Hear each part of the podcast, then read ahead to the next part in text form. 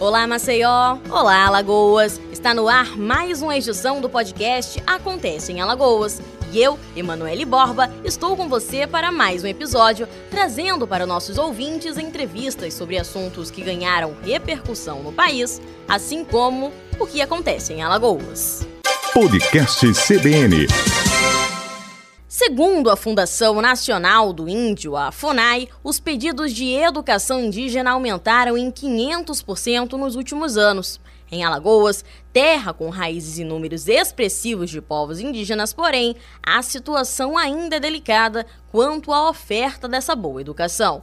O episódio de hoje do podcast Acontece em Alagoas tem como primeiro convidado o professor Rogério Rodrigues dos Santos, que mora no povo Chucuru Cariri, na cidade de Palmeira dos Índios. Apesar do mapeamento que considera 12 povos indígenas existentes em território alagoano, o número exato da população é motivo de divergência. Porém, o professor Rogério explica quanto às discussões que hoje existem quanto ao reconhecimento de novas aldeias e o número médio da população no estado. Indígenas reconhecidos no estado, oficialmente, são 12 comunidades, são 12 povos, né? Onde a gente tem, na zona da mata, a gente vai ter o povo Vassu Cocal, é, no Agreste, em Palmeira dos Índios, vai ter o Chucuru Cariri, em São Sebastião, Carapotó, Praquiú e Terra Nova, em Porto Real do Colégio, os Cariri Chocó. Em Feira Grande, os Tinguibotó. E em Traipu, os Aconã. E no Alto Sertão, é, tem Jeripancó, Catoquim, Caruazu, Calancó e Coiupancá, né? Também temos que tem um processo de discussão que é muito emblemático, é, os Pancararu de Delmiro Gouveia, é uma questão muito emblemática nos Cariri Chocó, onde tem grupos que moram dentro dos Cariri Chocó, que tem os Fucaxó, os Caxangós e os Pancariri, que todos são descendentes de Cariri Chocó, mas estão se autodenominando outro povo, mas moram dentro do território Cariri Chocó. É, oficialmente esses povos não são reconhecidos, esses últimos, mas estão reivindicando esse reconhecimento, certo? A população indígena no estado é oficialmente não tem um dado concreto, porque a CESAI diz que é 14 mil, a FUNAI diz que é 16 e o movimento indígena diz que é 18 mil. Eu vou mais no movimento indígena, acredito que seja os 18 mil. A Universidade Estadual de Alagoas, UNEAL, oferta o curso de licenciatura indígena, conhecido por CLIND, e destinado à formação em nível superior de professores das escolas indígenas. O curso existente desde 2010 é a opção e oferta de graduação para os indígenas dentro de suas próprias aldeias, como explica Rogério Rodrigues. Não existe um estudo que mapeie a situação é, dos alunos indígenas no superior. A questão do nível superior no Estado, a gente conta com, com o CLIND da UNEAL, mas é exclusivamente para a licenciatura. E no caso da Universidade Federal, né, a questão é das cotas. Mas, de fato, uma das grandes questões é o acesso a chegar à universidade, porque os índios não têm esse acesso. Ainda que esteja acontecendo uma maior procura pelos índios no processo do ensino médio e para o ensino superior, o cenário e as condições para esses povos passam longe de ser o ideal. Rogério, que como dito é professor, conhece a realidade e a estrutura debilitada das instituições que hoje são responsáveis pelo processo educacional dos índios alagoanos. Ele também reitera ainda que as mulheres indígenas são as que mais buscam o fortalecimento desse meio, ocupando mais lugares nas instituições educacionais. O estado de Alagoas hoje conta com 17 escolas de ensino fundamental e médio.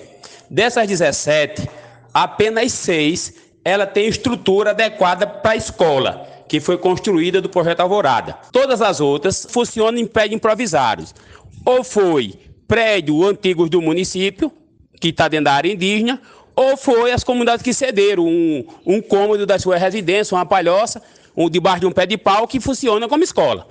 Então não tem uma estrutura adequada. Mesmo com essa dificuldade, os indígenas, né, eles estão buscando esse conhecimento, né? Onde a gente tem um número maior de alunos frequentando a escola de nível médio, né? E também a busca pelo nível superior.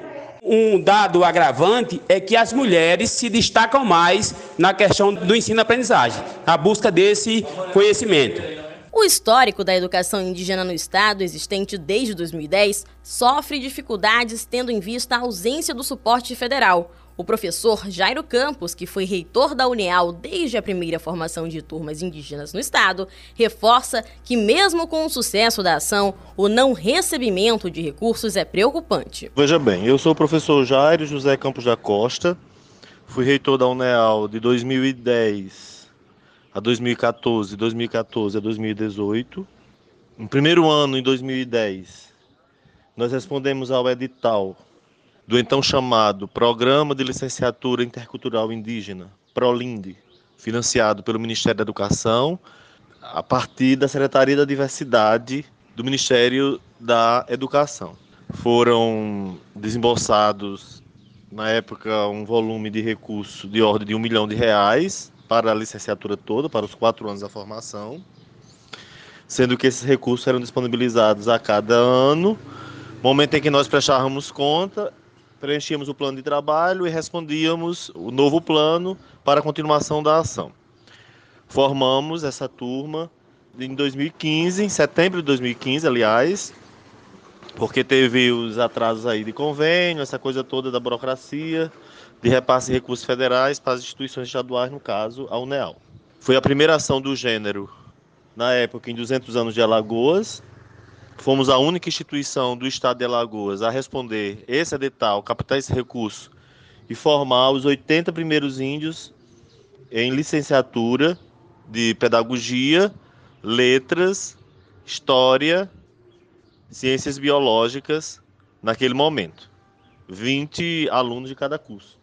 Naquele momento, somente das etnias que possuíam escola intercultural indígena por exigência do próprio Ministério da Educação. Essa política pública nacional acabou, a interrupção, houve a interrupção da política, até hoje que ninguém mais fala nisso, em termos de política pública federal do Ministério da Educação. A Universidade Estadual de Alagoas foi uma das pioneiras na promoção bem-sucedida de cursos para a graduação de indígenas. Outros países chegaram a convidar a Unial para falar sobre como ocorreu todo o processo. Ao todo, quase 300 índios conseguiram se graduar graças a essa universidade.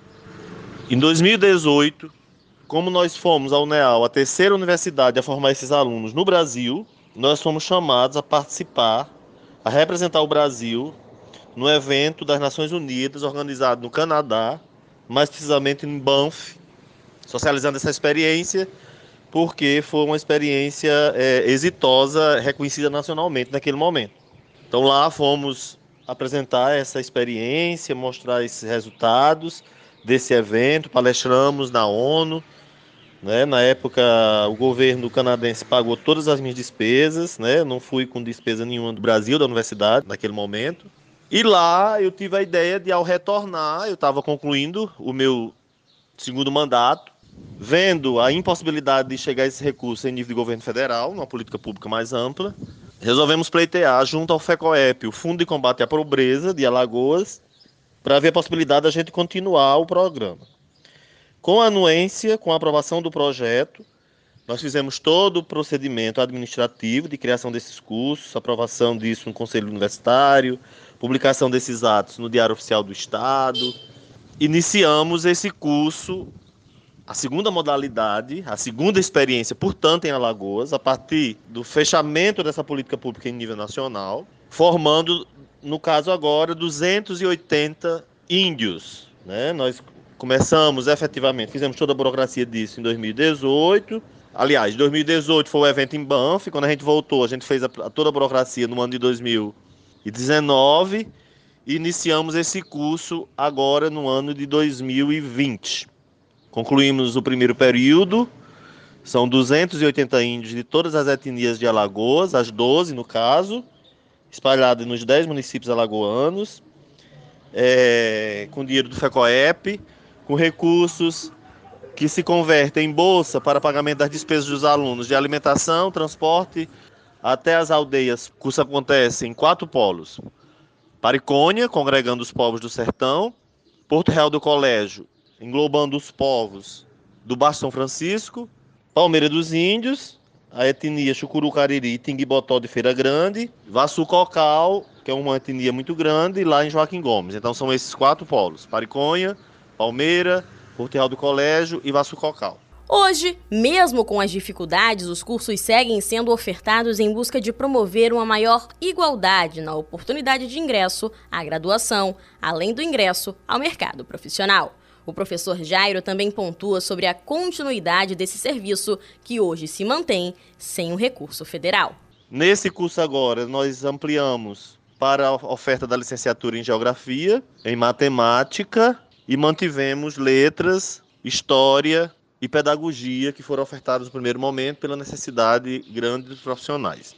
Então, eu fui o reitor que formei a primeira turma de professores indígenas do estado em 200 anos e estou coordenando o atual curso fomentado com recursos do Estado, do FECOEP e não mais do governo federal. Seja pela Universidade Estadual ou pela Universidade Federal de Alagoas, que possui a oferta de cotas, por exemplo, a procura pelo ensino superior ainda é elevada e precisa ser oportunizada. Como o primeiro entrevistado, o professor Rodrigo pontuou: são milhares de índios em solo alagoano. E, como finaliza o professor Jairo, é necessário reduzir as diferenças com esses que são o início da história do país. De modo que as universidades brasileiras que tornaram essa demanda uma demanda regular, com ingresso anual, né, ou semestral, as universidades que oferecem modalidades é, especiais, com início, meio e fim, como é o caso da Universidade Estadual de Alagoas, as universidades que oferecem reserva de vagas dos seus cursos regulares para o índio estudar, com essas ações todas, desencadeadas a partir do presidente Lula, ainda é muito pouco dada a quantidade de índios que precisam estudar e que precisam estar na universidade brasileira. Para além de qualquer estatística, para além de qualquer levantamento de número que se aproxime dessa realidade, o que se sabe é que a demanda é muito alta e as vagas oferecidas em quaisquer que sejam os procedimentos metodológicos de acesso e a oferta, ainda há um fosso extraordinário que a sociedade brasileira precisa é, pensar né, e ampliar essas vagas para que essas distorções, para que essas dívidas acumuladas com o povo tradicional indigenista brasileiro seja, em alguma medida, é, sanada, diminuída ou relativizada, tá? Podcast CBN